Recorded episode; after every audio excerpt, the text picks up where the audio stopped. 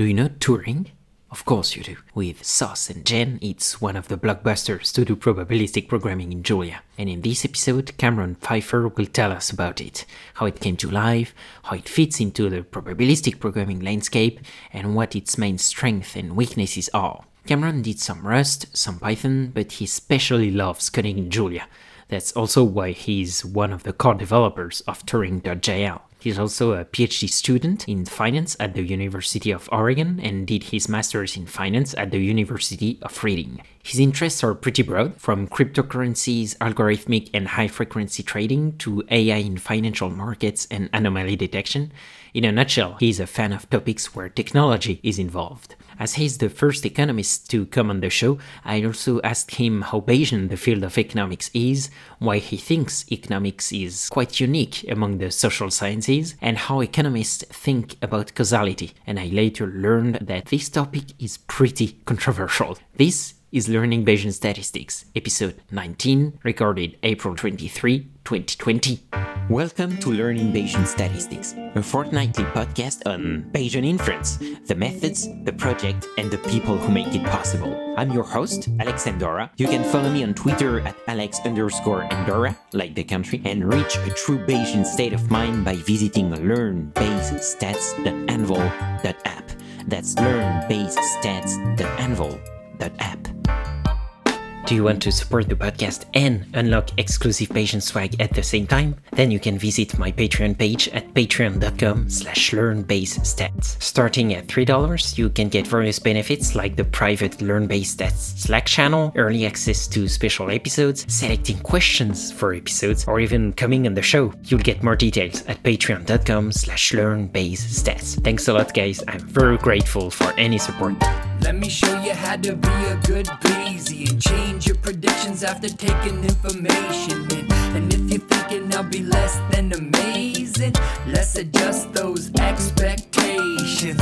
What's a Bayesian? Is someone who cares about evidence and doesn't jump to assumptions based on intuitions and prejudice. A Bayesian makes predictions on the best available info and adjusts the probability, cause every belief is provisional. And when I kick a flow, mostly I'm watching eyes widen, maybe cause my likeness lowers expectations of tight rhyming. How would I know unless I'm rhyming in front of a bunch of blind men dropping placebo controlled science like I'm Richard Feynman? Hey guys, before listening to my conversation with Cameron, I wanted to take a moment and thank my very first supporters on Patreon, especially those in the full posterior tier or higher. So, a big thank you to Yusuke Saito, Avi Bryant, Ero Carrera, Brian Huey, Juliano Cruz, Tim Gasser, Ian Doss, James Wade, Trad Salvo, Adam Bartonicek, and William Benton. I'm really sorry if I mispronounced some names here, but it comes from the heart, guys. And I want to say this really makes a difference. It helps me pay for the show's general expenses, for the editing, and perhaps later for more shows. I'm really grateful. Please keep your feedback coming in the Learn Bayes Stats Slack channel. And now, let's hear from Cameron. Cameron Pfeiffer, welcome to Learning Bayesian Statistics. Thank you very much for having me. I'm very happy to get you on the show, not only because the Julia probabilistic programming landscape is very dynamic, as Chad Scherer told us in episode 13, but also because you're the first trained economist to be on the show. And I have to say, it's a bit hard to get econ people on a Bayesian show, and I have a feeling you'll tell us why, but I'm very happy to have you on. Oh, well, thank you very much. I'm happy to be your first economist because there's not many econ people who are in the Bayesian cult. So happy to say whatever it is I can. Yeah, we're gonna dive a little deeper on that and econ and Bayesian methods because I know you wrote a very interesting blog post about that in the middle of the quarantine. But let's start by your background because in this blog post that I put in the show notes, you wrote that you are not an optimization person or a machine learning person or even really anyone with any measure of formal engineering training. So, who are you, Cameron? Yeah, just like the best way to make any kind of expository argument is to basically tell everyone how terrible you are. Yeah. and then say some things. Set expectations, yeah. I did my master's in corporate finance and I got into corporate finance and finance in general because I thought it was really cool. And then I went to this financial compliance company called ACA Compliance Group and we verified financial investment returns, which is actually kind of fun. And I got really tired of doing all this stuff manually in Excel spreadsheets. And so I was like writing all this VBA code to automate everything, which was horrible. And I kept complaining that I was like, look, I can do all this stuff really fast, but you need to give me better tools. So I got put onto this C sharp platform. The whole company had ran on this really awesome C sharp. It was like a million line code base or something. And so I got hooked into it and started writing code. And I was like, this is awesome. I love this. I'm having a good time. And about the same time I got into that, I applied for a PhD because I thought it was super cool. I got in, surprisingly. And now I'm in my second year of my PhD. My first year paper was on theoretical modeling, but I like econometrics and kind of big data and stuff like that. And I'm hoping to do interesting Bayesian research. I'm working on a project on that right now. And I don't know. I feel like I didn't answer your question very well. No, my question was very broad. It was, who are you, Cameron? So I guess you did. it explains a little where I come from. And actually, do you remember why you were interested in finance and corporate finance in the first place before even going into your master's? My undergrad is actually in theater arts. So I was like a professional stagehand for a long time. I did lighting design and stuff. We had a club that would send the theater students to events. And I found out there was a way that you could get money from the school to do that. If you go to this committee, you could request money. And so I went there and there's like 110 club representatives and they were like, who wants to be on the council that allocates funds? There's like $100,000 every year. And I was like, oh, great idea. I'll join the committee and I can get money from my club to send my people. Mm.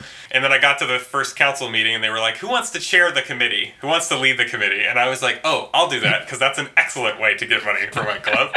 and I got into it and I was like, this is awesome. I really like looking at money, sort of. That was like the very naive interest I had in the outset. And then I took like accounting and finance classes and I loved it. They were great. And I got very into academic finance and how it is that people think about choices about money and how it constrains them and how uh, firms make choices with constraints on money and all these kinds of things. And so I, I kind of fell down the rabbit hole there. It's funny to see how you discovered this interest kind of by accident, actually. Yeah, I get that a lot. I have like kind of the stupidest background of anyone in the rest of my field, right? They're all like math people or computer science people or whatever. And I'm just like, I did theater arts and I failed every math class I ever took in high school. Like, I'm good at math now. I was gonna say it's the most important thing is that you're good at math now. Yes, that's true. And actually, it's kind of inspiring, I think, to see stories like yours. I guess for people Yeah. who wanna switch fields and so on. It's always very interesting to see people doing that and see that it's possible. It's often not easy. It asks for a lot of courage and perseverance and time, but you can do it. It's true. You can do it. Anyone can do it. You can learn calculus. It's super easy. Just remember, calculus is cool. exactly. Especially when it's done by computers. Oh yes, I did analytical calculus, and then I was like, "This is awesome." And then I was like, "Oh man, I can just numerically integrate all this stuff. Who cares? I don't need to solve for integrals anymore."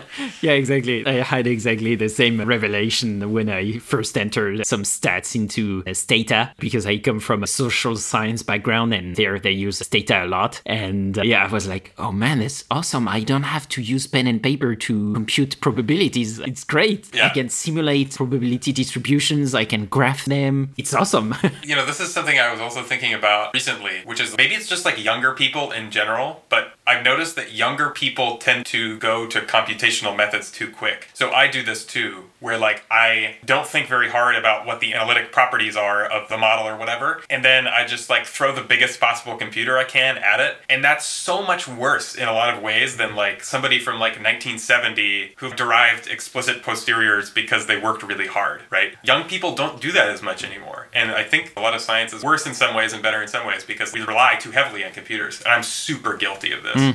Me too. But like I've noticed this a lot. People just don't think as hard analytically. Yeah, I don't know about age difference because I think I'm not that old, so I can't really still see. But I tend to agree with that statement. And it's actually one of the good perks of Bayesian methods, I think, because you have to think analytically, or at least at the generative process of your data, you know, and think about what could have generated your data and think about the appropriate priors. Because if you don't do that, usually the model one sample. So you have to do it. And Yeah. it's actually kind of good because you have to specify your priors, your hypothesis. You have to think about which geometric space your model lives in, you know, all that stuff that's kind of hard for beginners, I think, and it makes Bayesian statistics harder to learn at the beginning, but it's an investment. Work in finance, so I guess it's a good metaphor. It's really an investment and you get the returns in the medium or long term. Yeah, it's true. One thing that strikes me is reparameterization tricks, like Gibbs conditionals. You know, you work really hard to get your Gibbs conditionals. I currently would just like sample from the latent space. I would construct explicit posteriors for some latent process. I was reading this old finance paper. They basically eliminated two variables by doing this tricky little reparameterization thing that I would never have thought of. And it was like this super simple analytic trick that basically made their model mix really, really quick. Hmm. But if I were to do it, I would need a huge computer and it would take me forever. And even now, with how fast all these sampling methods are, it would still take me a very long time. We can just like come with these nice little tricks if you spend maybe a couple hours thinking. Yeah, exactly. That's the kind of things that make me a little anxious because I'm like, well, if I had to do that, I would never have thought of doing that. How did they come up with that Yeah. idea? That's awesome to see these tricks, but how do you come up with the trick in the first place? That's the hard Oh, yeah. part. Yeah, I'm with you. I would have no way of coming up with that either.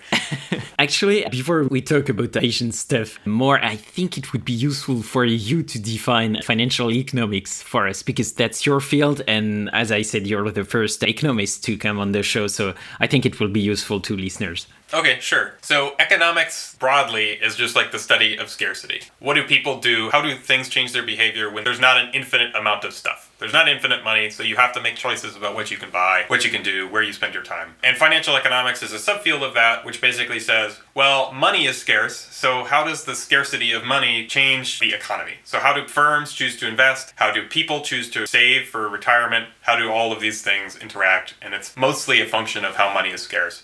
It's a lot broader than that, obviously, but I think that's kind of a sufficient definition. Yeah, that's a good definition, I think. At least I understood it. And actually, I'm curious about uh, one sentence that you had in your blog post. You say in that blog post that economics is the unique field that tends to stand out in the sciences. So I'm really curious about what you meant about that. So this is not necessarily just my opinion. If you ever talk to any economist, they're very quick to basically hold up the field of economics as extremely special. And they're they're right in some ways. They're kind of wrong sometimes because they bash sociology. Like one thing you'll hear is like, "Well, sociologists, this is what a sociologist would run," and of course the regression is wrong. Hmm. They'll say stuff like that. But there's something true to it, which is that in all social sciences, there's not truth there's not like ground truth in the same way as there is in like physics, right? If somebody writes a theory, you can go check it's true. Like if you expect to see this particle conditional on these assumptions, you can build a gigantic machine and shoot particles at things until the thing you're looking for shows up. It might cost $100 million or 2 billion or whatever, but you'll get it. In economics, I can't go outside,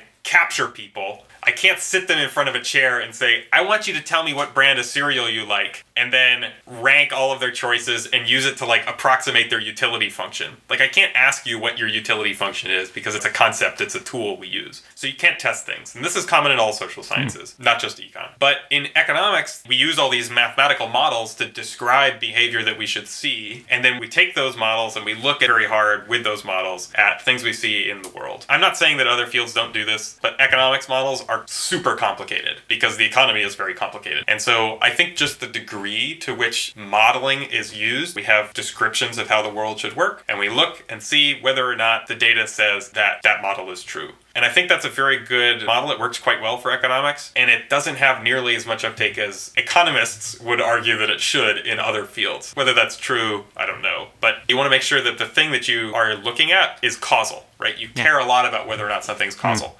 So, does X cause Y? You better make sure that it does, because if you're going to say something, you kind of want to be certain. Because there's no ground truth, you want to have a good model that supports some kind of causal relationship, and you want good data that supports the thing that your analytic model predicted. So, economics is very sophisticated in a lot of ways, mathematically, certainly empirically, and they focus very heavily on causal inference. I think those are the kind of the three things, but economists think too hard. I agree with that part. Maybe I would refine find your sentence in saying that economics is a unique field that tends to stand out in the social sciences Yes. because of the characteristics you just mentioned. I would say that the hard sciences are also characterized by what you just said, with of course the limitation that you laid out that there is no really ground truth in social science. And also it's less deterministic because you're studying people, people react to models, to decisions of other people and so on. But I do agree, at least from my point of view, I come from the political sciences and I do agree that I think in the social sciences realm, economics is by far the most careful about these kind of methods and causality. It's just a prior on my part, and it's not a very strong prior because I don't have a lot of data to back my theory, you know. So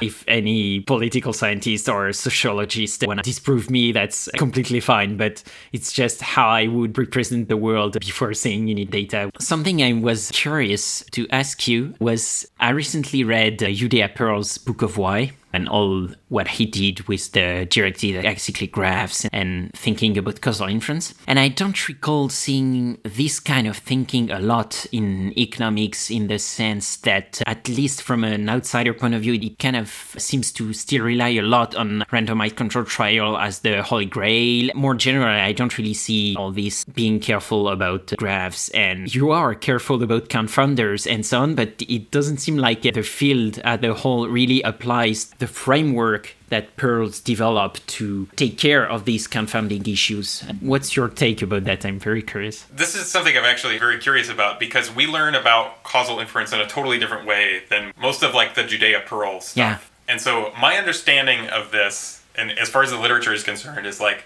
there's a very famous statistician named Rubin way back in the day. And my understanding is that a lot of the Rubin ideas about causality was based on something we use called the conditional independence assumption, hmm. which is basically that conditional on all of your observed data, your error that you make in predicting some data is independent. It's mean zero, it's not correlated to any of your x variables or anything, or your y variables. With your y variables, it's okay if they're correlated with your x, but it's problematic in some way. And so we didn't really latch on to the graph calculus way hmm. of thinking about causal inference.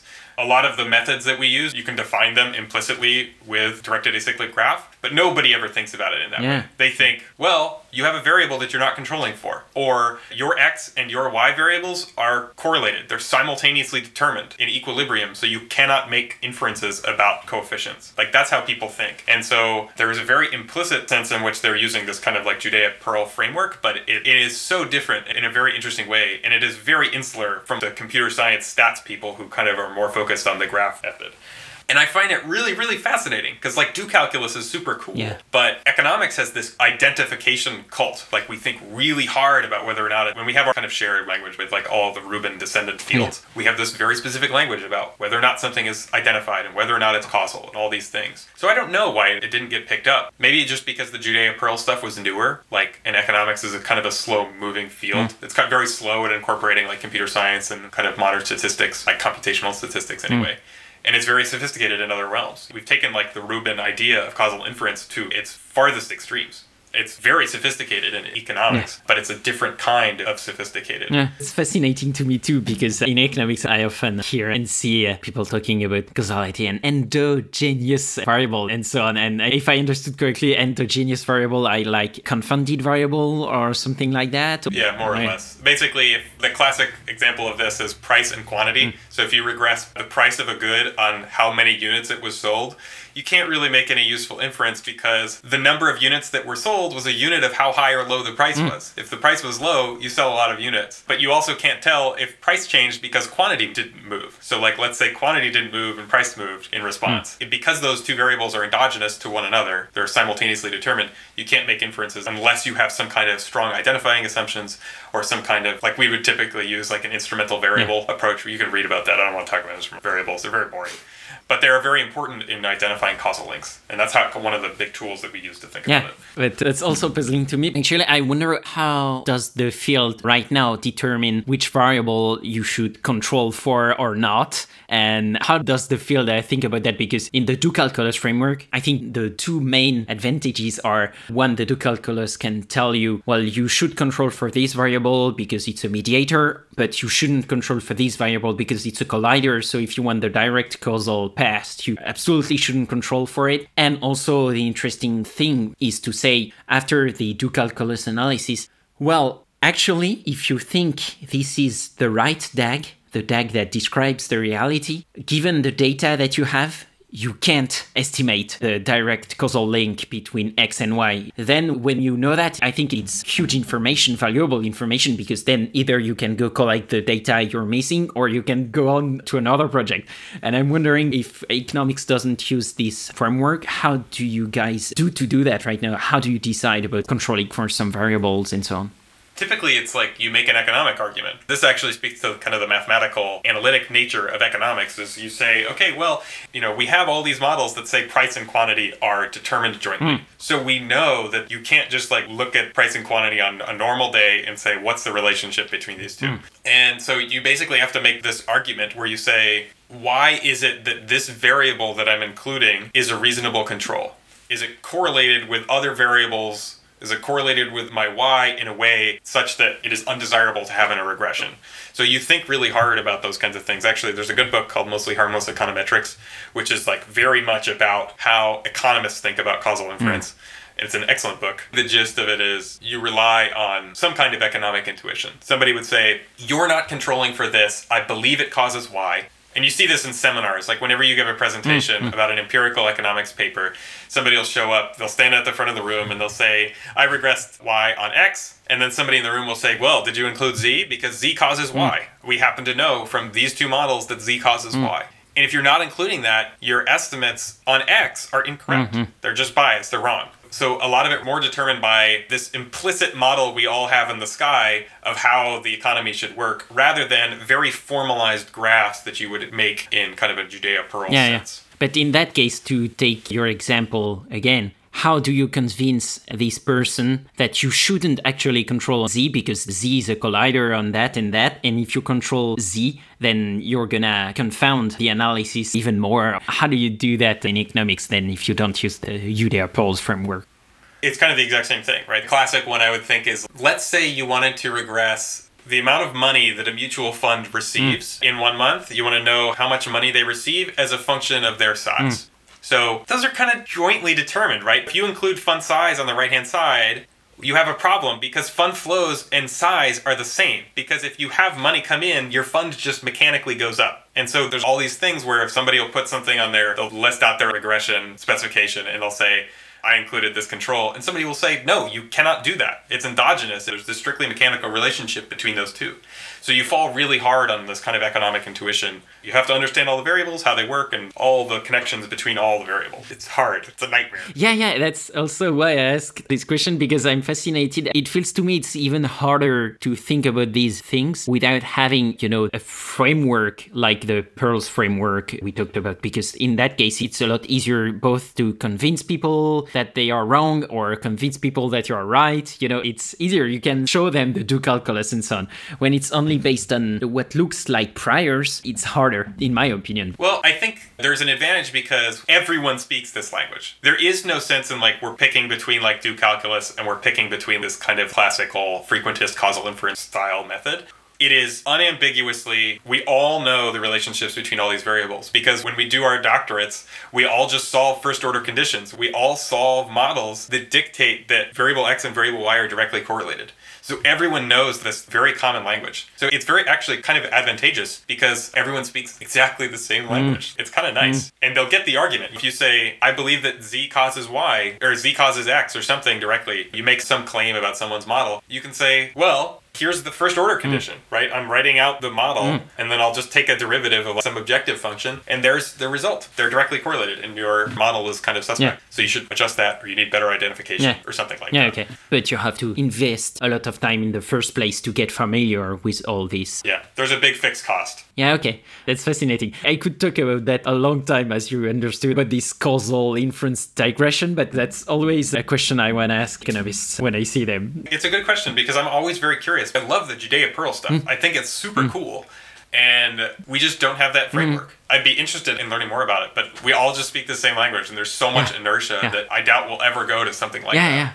Speaking about inertia and being reticent to change, I want to talk to you about Bayesian methods and economics. Uh, oh, there you go. yeah, exactly. That is the best segue. yeah, thanks. I, I didn't do it on purpose. But actually, how Bayesian are the fields of financial economics and uh, more generally economics? Financial economics, almost not at all. I would say it's like 98% frequentist, 2% Bayesian. Oh, okay. And economics, it's a little more complicated, so it varies between subfields of economics. Some fields in broader economics are more complex than others. So macroeconomics typically actually has a very strong Bayesian component to it because typically they have very small data sets and really strong priors. Mm. They say, I believe that money should work this way or something. It actually lends itself very well to a Bayesian workflow. But a big problem with why Bayesian methods are not applied much in financial economics, we always had way more data than everyone else. And so Bayesian methods don't scale well. At least like if you're doing a formal true posterior analysis, they really don't scale that mm. well. And if you have 5,000 different time series going back 60 years at a monthly level, you're not going to run like some full hierarchical model mm. on all of yeah. that. It's just really not going to happen.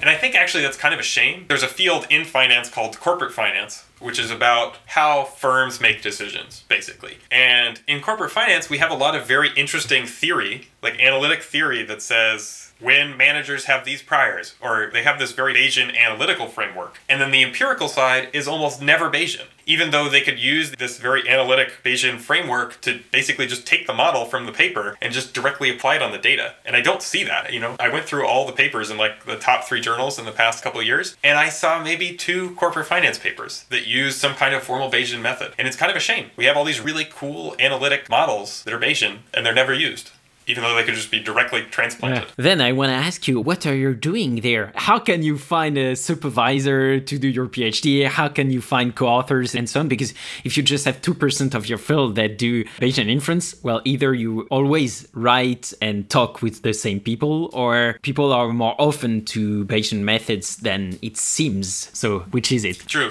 people kind of make fun of me because I have like weird interests. I like Bayesian methods, and then I like this subfield of finance called market microstructure, which is all about how information and stuff is revealed in transactions in financial markets. That's a huge data field. We're talking millisecond or nanosecond level data for all these securities. You know, it regularly runs into the terabytes of data. And that's a very small field, too the Bayesian cult is small, the microstructure cult is small. So it is actually pretty hard to find people to like collaborate with. I can kind of like trick people. I can say like, well, what if you put this model onto it and let's see what the model says and like let's check our priors and stuff. And there are some faculty I have who are kind of into Bayesian methods or at least they work on theoretical models that have Bayesian methods applied, but not so much on the empirical side. So I'm hoping I can kind of trick them into doing more empirical Bayesian stuff.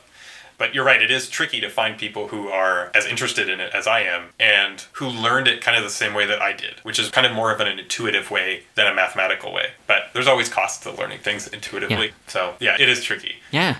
And actually, from what you said and the limitations also, which are true limitation of the technology yet to be able to scale to huge data sets and so on, and at the same time, it seems that you think it would be useful to have more Bayesian methods in economics and financial economics.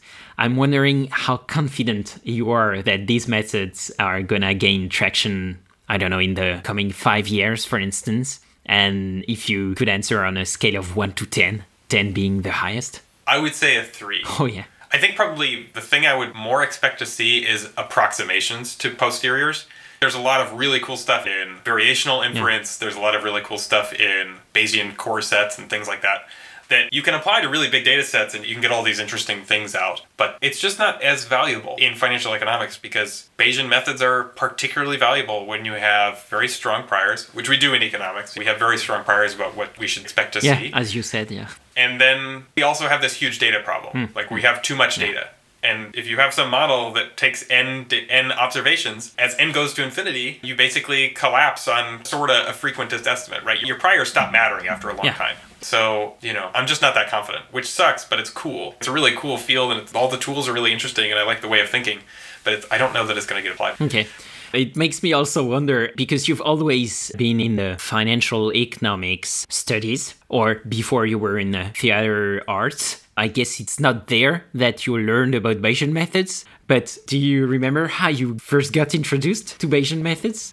I had a very, very brief introduction with, I think it was PyMC3 when I was doing my master's. And I got very scared. It was hard. Like, I didn't understand what was happening. I didn't know what the tutorial was telling me to do, so I kind of gave up. And I didn't look at it again for like another year or two. And then when I started my PhD, I'd been writing a lot in Julia. And I was contacted by Hong Ge, who runs Turing. He was like, "Hey, do you know anything about Markov chain Monte Carlo?" And I was like, "Yeah, I, sorta." Then I just started learning about it, like basically from there, because I started developing on Turing, and I was like, I had to learn really quickly what was going on, even though I had by far the least amount of hmm. training of anyone else on the team. I'd be like, why can't I just take the mean of this posterior? That's what I've always done. And then somebody would be like, the whole point is that you get like a full density. and I would be like, right, of course, I do that. How do you compute the r squared of this regression? You know.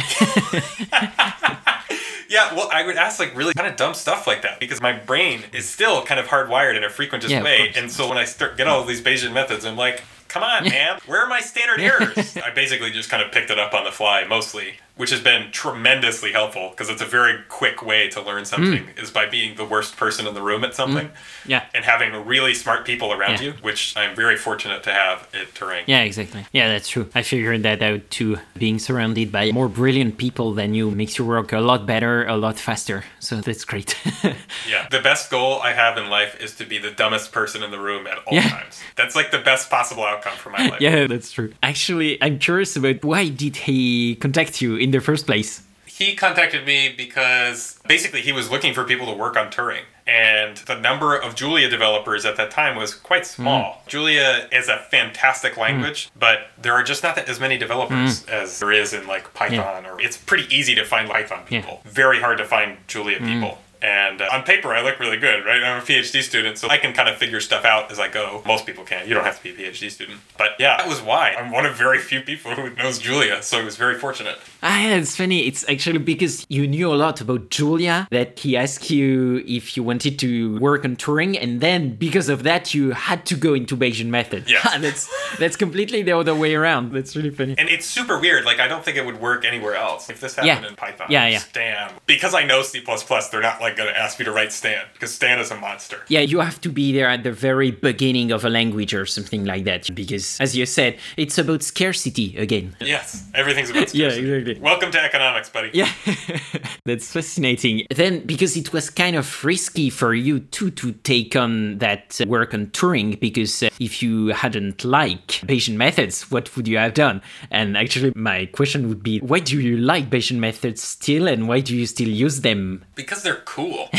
the whole reason I like finance is because it's cool. And Bayesian methods are super cool too. It gives you a really interesting way to think about things. When you think in a frequentist perspective, like if you run a regression, you will have a coefficient estimate and you will have a standard error. The coefficient estimate is your point estimate, and your standard error is basically how confident you are about that particular point estimate. And that is a nice way of characterizing uncertainty, but it also doesn't give you a nice structure that you get from Bayesian methods, right? If you have like a unimodal or a bimodal or multimodal posterior, your standard error is a really bad way of characterizing your uncertainty about your point estimates because hmm. you have two modes hmm. now, maybe, and you have like maybe a highest posterior density in two different regions. And so if you have like multiple modes, you're like, oh, that's interesting. There's some reason why there's maybe two modes here. It could just kind of be a numerical thing like label switching, but maybe it's like something that's actually useful and interesting to think hmm. about. And I like that because the OLS estimator is only ever going to give you one of those hmm. modes because OLS is a maximum likelihood estimator. Mm-hmm. But yeah, they're just cool.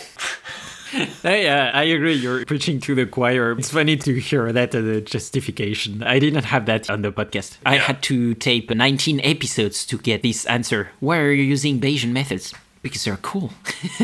Yeah, I honestly think that's a really good justification. Yeah, Like people who do things because they're cool, or people who do things for like very high-minded reasons.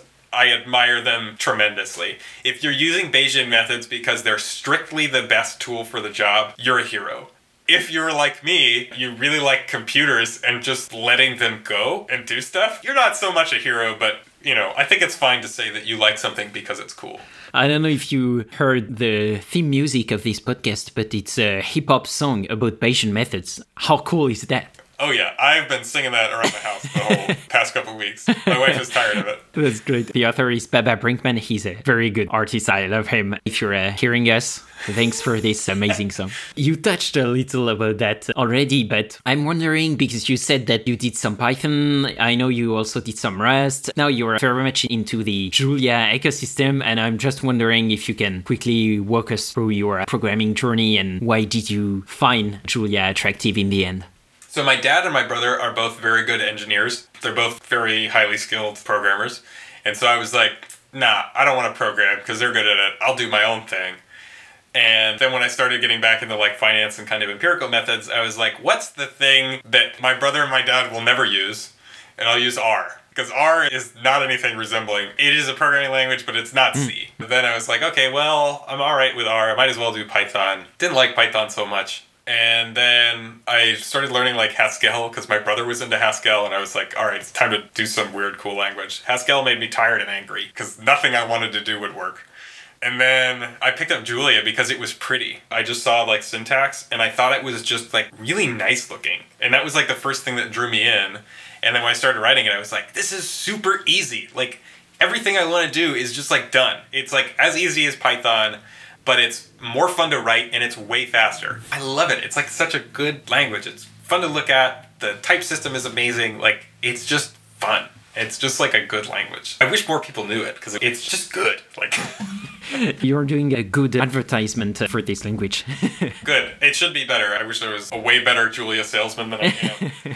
but as it is in my office, back when I used to go to an office, I would give out Julia stickers to all the PhD students in the hope they would they would be like, "What is this lovely language you've told me about? Would you like to teach me how to use it?"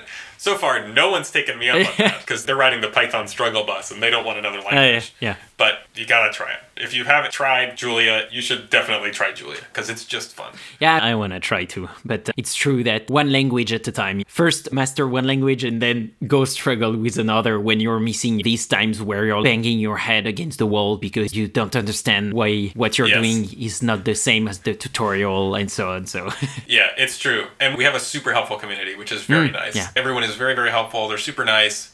They'll give you like nice tips on like just speed in general. Everyone's very nice in Julia because a lot of people know each other. But we're starting to get to the size now. I'm seeing a great deal of names I did not know. We have like a Slack chat, and I look at the Slack chat and I'm like, who are these people? What are they talking about? Like, I have no idea. And that's kind of weird. It used to be maybe 40 people. That's an understatement, but there's a lot of people, and I just knew all their names, and now I just have no idea, which is really good. Like, it's a very good thing for the language. That's nice. Actually, I was really impressed by the fact that probabilistic programming stuff in Julia is very dynamic, as Chad Scherrer told us in episode 13. So that's a nice segue to talk about Turing now, because we have been talking a long time now, but uh, we still haven't talked about Turing. So this is the package you contribute to that allows people to do probabilistic programming in Julia. So maybe just tell listeners what it is, maybe how it came into life. I don't know at what time you joined the team, how mature the project was when you joined. Maybe if you can give us this background. Sure. So, kind of at the top level, Turing is a probabilistic programming language written in Julia. It's a dynamic probabilistic programming language in the sense that your models are dynamic. You can change dimensionality as you go along. It is nice and fast. In some cases, we're beating Stan in performance. In some cases, we're quite close to Stan. And in some cases, Stan still outperforms because Stan is pretty amazing. I'm not going to beat around the bush there, but we're actually comparable to Stan in terms of speed. And it's super easy to write models. This is one of my favorite things about Turing. You write models the same way that you would write them in a paper, where you say, X is distributed normally with this prior. And you even use the tilde notation, which I love because if you're a little slow like me, I don't want to think about distributions. I don't want to think about like a function. I just want to use the little tilde. The other thing that we have that is really nice is that we have this huge sampling library. So, one of the big selling points initially of Turing was that you had composable inference. Basically, you could do a particle filter on an integer based variable, and you could do a Hamiltonian Monte Carlo sampler on a continuous hmm. variable and you could combine them. One of the issues with Stan is like you can't really do integer variables because you have no U-turn sampling or Hamiltonian methods basically. But you can choose I want variable 1 to be particle sampler and I want everything else to be sampled according to nuts. Hmm. Which is really cool. And I think it would be remiss to not mention that particular strength in Turing. Actually, how it came into life were the goals and the objectives at the time.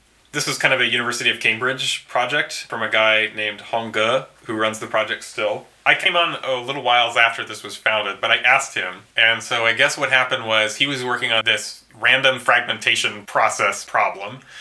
And he couldn't use like probabilistic C or Stan or anything because it's kind of this dynamic supermodel, I guess. And so he said he had a quote miserable time and eventually came up with Turing. And I guess at that point, Turing was mostly just particle samplers. So it was mostly just particle methods. Uh, there was a master's student at Cambridge named Kai Xu, who's still on the team also, who basically wanted to do Hamiltonian methods. So they included Hamiltonian Monte Carlo methods pretty early on in Turing, and it kind of evolved from there. And then about the time that I joined, Hong Ge had basically started like finding people to bring them in. And so now we have a whole bunch of team members. It's on the website, but there's a lot of people who work on Turing now, and they're all very highly skilled. It basically took off in terms of development speed I think sometime around when I joined, maybe a little after. It's not my fault. I didn't contribute most to the development. There was a lot of people who joined in about the same time. And yeah, we've basically been continuously developing now for at least as long as I've been around in a big way. Yeah, and congrats on this project. It's really awesome and it's great to see these kinds of projects coming around and gaining traction, as you said. Actually, I'm wondering because now there are several options to do probabilistic programming in Julia. We talked about Soss with uh, Chad. In episode 13, we also talked about Gen.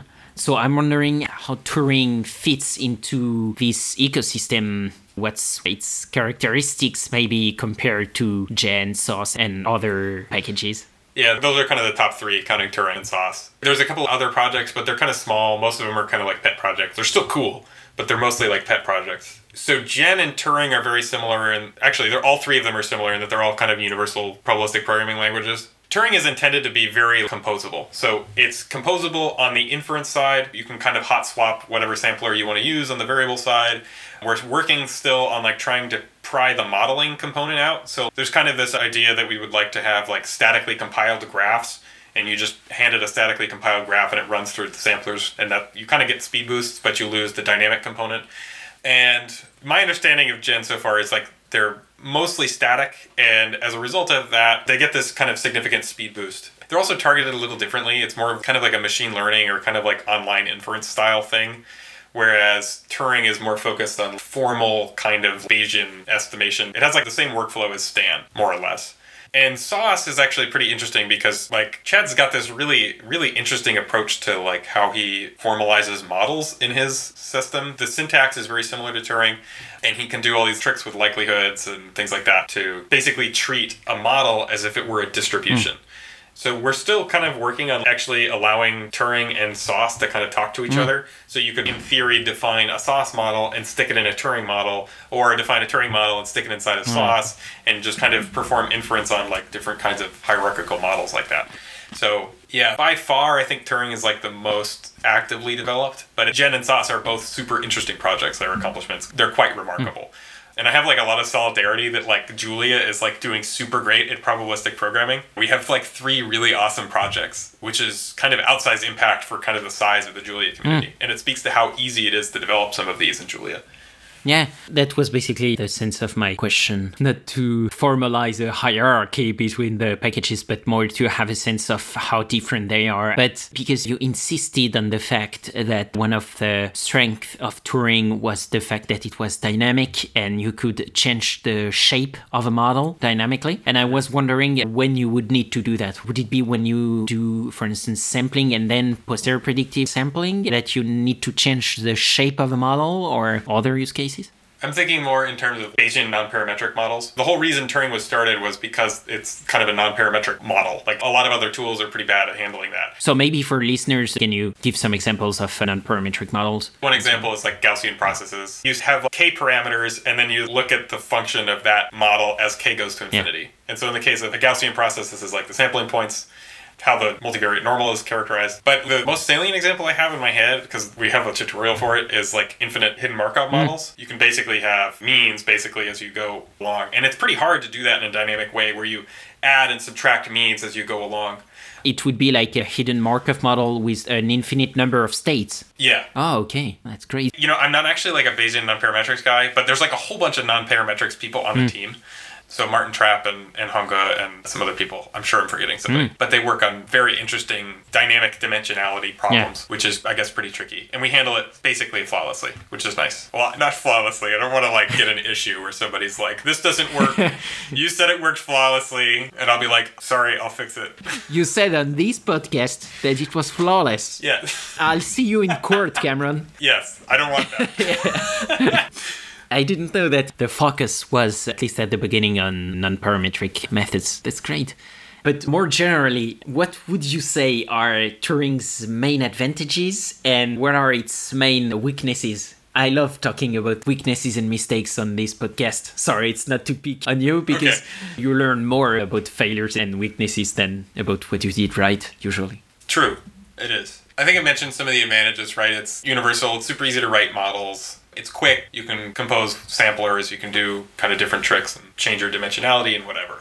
Those are all really great Yeah. things. But onto failures, I agree with you, are very interesting. One of the problems I have that we're working on currently is how composable things are and interfaces between the different components of the language. So Turing at this point is actually start resembling less and less of like this monolith package and it's starting to resemble more of a thing that glues many packages together, which I think is actually like a good way to go about things. So for example, it used to be that all of the Hamiltonian methods were just built into Turing. They only worked on Turing models.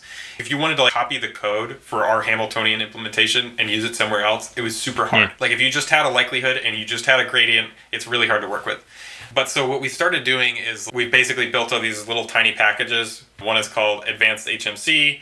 I maintain one called Advanced MH for Metropolis Hastings methods, and they're meant to work independently. So they're meant to work free of Turing. If you just have a likelihood function, or and you just have a gradient, maybe in the case of Hamiltonian methods, then it's super easy for you to just run it through there. You don't need Turing. But Turing basically plugs into all of these little packages, and that was kind of a problem at first because it was a problem to not have this composability initially because we had performance problems. We weren't sure which thing was going where. Some of these methods were old. A lot of these inference methods were built a long time ago. The particle sampler stuff today, because it was one of the original code bases, one of the original inference methods, is still kind of showing its age. So we're kind of targeting a refactor of the particle samplers, which I think is super important because particle sampling is super cool and it's very valuable. I'm not saying it's not great because we have great particle samplers, but it also could be a lot better. It could be way more performant, it could be a lot quicker. There's still low hanging fruit in how it's implemented. And then another weakness, this is something that I work on specifically, is one of the packages we have called MCMC chains, which is how you basically describe a chain of parameters, all of your sample draws. It's gotten kind of bloated. You know, when I started working on MCMC chains, I was still kind of bad at writing big performant code bases. And so it's starting to show its age a little bit. Like it doesn't have model comparison tools, which is something I desperately want. I want to be able to compare model A to model B. I want to look at likelihood criteria, or I want to look at all these last one out, or the WAIC, which I can't remember what that stands Yeah. for. But it's important for model comparison. I know that. But I just wish we had better tools for statisticians mm. like me. Mm. I want something where I can just run this model super easy, and we can kind of do this already, but I want to have plots that are really performant, really quick, and they look really mm. good. And we have a connection to ArviZ, the Python package somebody wrote that works really Yeah. well. But honestly, a lot of that functionality should probably be native mm. because like ArviZ is spectacular, and we should talk to it a little more, and like we could be faster. Yeah, and that's funny that you're talking about ArviZ. I'm actually on the team of ArviZ. So if you guys want to talk to us, you're welcome. We actually have a port indeed, of ArviZ.jl.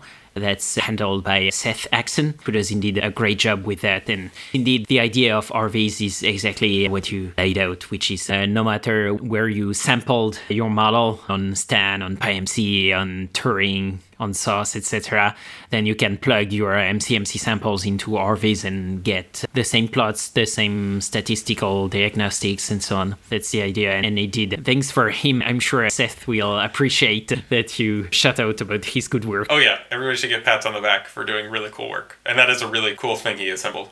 Indeed, indeed. Okay, that's interesting what you mentioned. I'm wondering about these weaknesses. Is there something in particular that if you guys were to do all over again, to create Turing all over again, is it just one thing, one part of the library that you would do differently? I'm asking that, for instance, I had Junpeng Lao on episode 7, who is a PyMC core contributor and also he contributes regularly to TensorFlow probability. And he told me that, for instance, on PyMC 3, one of the recurring problem is shape handling and that uh, if he had to do it all over again, he would do that better. And that's actually what they are doing with the PyMC4.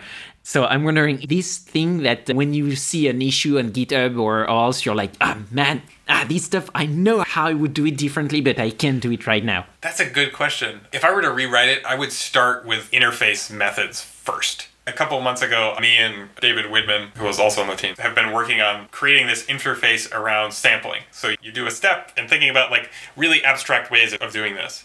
And so on the sampling side is really nice, right? You generate a draw, you store it in a thing, and at the end you stick it in some kind of chain storage object. The problem is that so far on the modeling side, there isn't necessarily that strict disconnect. Mm. The nice thing about interface methods is you define this very general interface method, and then you hook some kind of modeling thing, whatever your modeling technology is, onto the interface. And I would love to see something like that. Not to say that it's our biggest weakness, the interconnect between the two is really nice but the fact that we don't have interface methods from the outset means that it's a lot more difficult for people to like plug in their own modeling languages. And I would love to see more of that. I love interfaces. I think they're awesome and I would love to see more of it. But there's so much legacy code in there that it's pretty hard to make a cohesive, well thought out interface that works everywhere. That's just a hard task.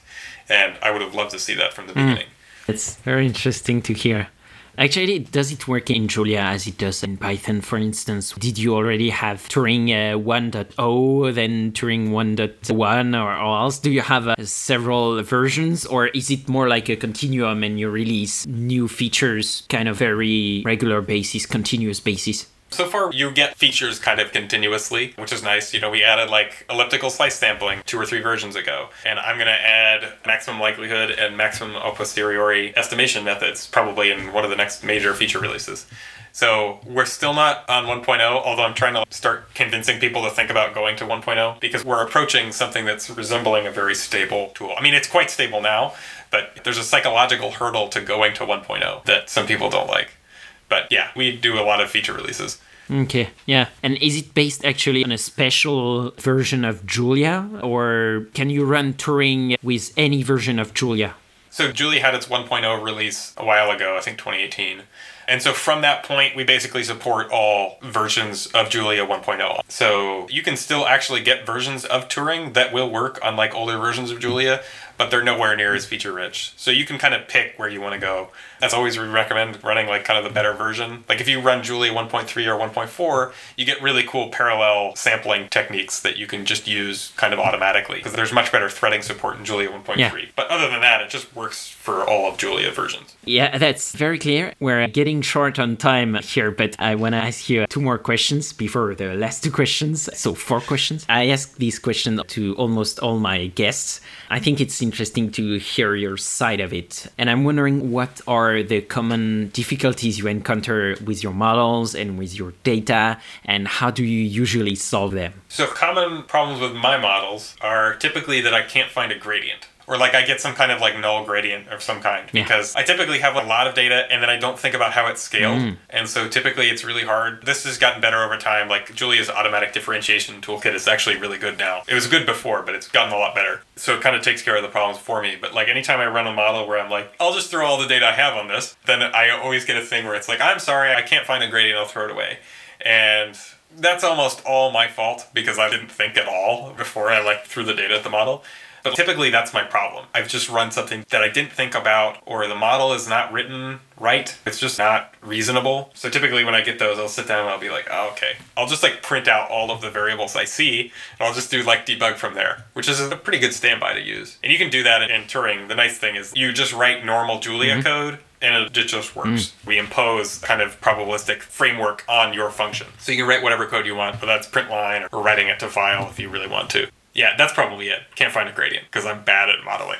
I think it's a pretty common error. I see that also a lot on PyMC3. At the beginning, I did that a lot. You don't scale your data. And actually, I was really amazed when I discovered that you just had to standardize your data and then the sampler was Oh, able yeah. to run. I was like, man, that's magic. It's awesome. Uh, I was totally blown away. I went on the Slack channel for all the Turing people, and I was like, "What's wrong with my model? It's not finding a gradient." And somebody was just like, "Just standardize it." And I standardized it, and the sampler ran like five times faster. There was no gradient problems. It was awesome. it's super weird. At the beginning, you were like, why would standardized data help the sampler? Then you understand. Yeah. But yeah, it's really at the beginning you do that. It's also coupled to choice of priors. Often, if you take two wide priors, plus you don't standardize the data, then boom. Yeah. Well, I mean, when I started this, I was doing like all uniform priors everywhere. I was like, okay, I just know this variable variable is going to be Yeah. positive. That's a super dumb Yeah, prior. yeah. It's impossible to find a gradient on that, mm. and so that posterior space is really Yeah. ugly, and it gives you some bad conclusions. So definitely use some kind of strongly informative or weakly informative prior. Super important. Yeah. I have learned. That's perfect. Very practical advice. Listeners love that usually, so thanks. And yeah, the other question I wanted to ask you before going on to the traditional last two questions is what does the future of PPLs of probabilistic programming languages look like to you? You know, which advances are particularly exciting to you? Because I know you're passionate about that topic. I just like to see them used more. Like back to my field in economics, a lot of the problem with why Bayesian methods aren't used in economics is because like everyone learns Bayesian methods in a super weird way. Hmm. They're like, okay, I have all these priors and I'm going to derive explicit Gibbs conditionals, which is kind of hard and it's really tiring. Like I don't want to derive Gibbs conditionals unless the model is super easy. It's hmm. really hard to do that. Like I just want to like grab people and say like, you don't have to do that. You can just like, go find any probabilistic programming language and it will solve the problem for you. You can just write it out like your model and it's done. No Gibbs conditionals and it's still pretty damn fast. I just wish more people would use them and I'm hoping that if we scream loud enough, more people will start using probabilistic programming. And I would love to see more just use from domain specialists and even you can use probabilistic programming just if you want like a maximum likelihood estimate. If you just want to specify your model and you just want a maximum likelihood estimate, a lot of software will do that for you. You don't have to write out an explicit Kalman filter. Hmm. You don't have to do all this hard stuff that people have been doing. Like, there's a cheat. You can cheat and you can use probabilistic programming. and I wish everyone knew that. And I want to see more of that. That's my goal. Is I hope that it works out and more people use it. Yeah, I love it. I love it. It reminds me of the meme with Batman slapping someone. You know, we should do a sticker like that. You know, with Batman saying "Use HMC." You know, bam. Yeah. yeah, I seriously, I explained this to one of my professors. I was like, you don't have to do Gibbs conditionals anymore. Yeah. You could just use HMC and everything's super fast. HMC is magic and you should know that. I wish we taught it, but we don't. Yeah, that's true. Okay, now I really have to let you go because you've been very generous with your time. But before that, I have to ask you the last two questions I ask every guest at the end of the show. So the first one is if you had unlimited time and resources, which problem would you try to solve? And it's a good question for you because it makes you renege on the scarcity assumption in economics, you know, so it's good. If there is no scarcity, what do you do, Cameron? Honestly, I was thinking about this and all the problems I have. Everybody has this huge problem now where, like, we're all at home. A lot of that is like a function of scarcity, right? There's a finite number of people on the earth right now. There is more or less finite resources. Eventually, it'll kind of tap out. There's really not a good solution. Like, I can't say we should have less people because that's not a good thing to say. But we also need to be more wary of how our presence interacts with the world around us and how our choices affect global welfare. I guess that's kind of the problem I would solve, but it's like kind of a hokey answer. Like saying, I want to solve world hunger, you know? it's tricky to answer because I don't know. That's a hard question. Yeah, that's the goal. I have to confess. and the second question is not easier. It's if you could have dinner with any great scientific mind, dead, alive, or fictional, who would it be? A week or two ago, I was listening to Thomas Wiecki, hmm. his episode. He stole my answer, which was Richard Feynman. Yeah. I was very angry because Richard Feynman, he's like my rock star Yeah. guy. You can also say Richard Feynman because the goal of these questions is not really any particular answer. It's about the distribution of the answers, you know, because it's a Bayesian show. So you can answer Richard Feynman. Oh, Feynman. fair. okay, I'll say Richard Feynman, but I'll also say um, no. I'll stick with Richard Feynman because that guy was totally rad. Yeah. he was super awesome. Yeah, So I'm gonna stick with that. Thomas had it right. that's true. Richard Feynman. Perfect. You and Thomas can go have dinner with Richard Feynman one day. Cool. I'm into it. But I, I, I have to confess, uh, you know, I had a prior for you on this question, and I thought you were gonna answer Alan Turing. Oh, Alan Turing.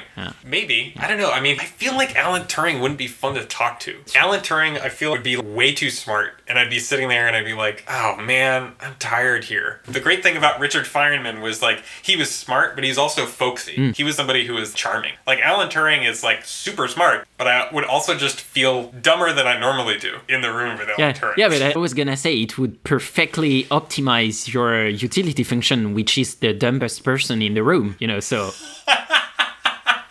That's true. Yeah. You're speaking like a true economist. You really nailed the language. yeah, I have to confess, my fiance is doing a PhD in economics, so that's Oh, I am so sorry. Uh, I, I won't answer that. Yes, very wise. But I will say there is a reason that economics is called the dismal science. Because we're not fun. I don't know what you're talking about, Cameron. Right. I think it's time to end the show. Okay, that's fair. Okay. I don't want to get you in trouble. Okay, well, Cameron, thank you. It was uh, really, really fun talking with you and learning about Turing, probabilistic programming in Julia, and the state of Bayesian methods in economics. I hope listeners learned as much as me. I'm sure a lot of them are gonna try out Turing now. I know it's definitely on my to-do list. And congrats to you and to the other car devs for this amazing project. As usual, I put resources and a link to your uh, website in the show notes for those who want to dig deeper. So thank you again, Cameron, for taking the time and being on this show. Thank you very much for having me on. It was a lot of fun.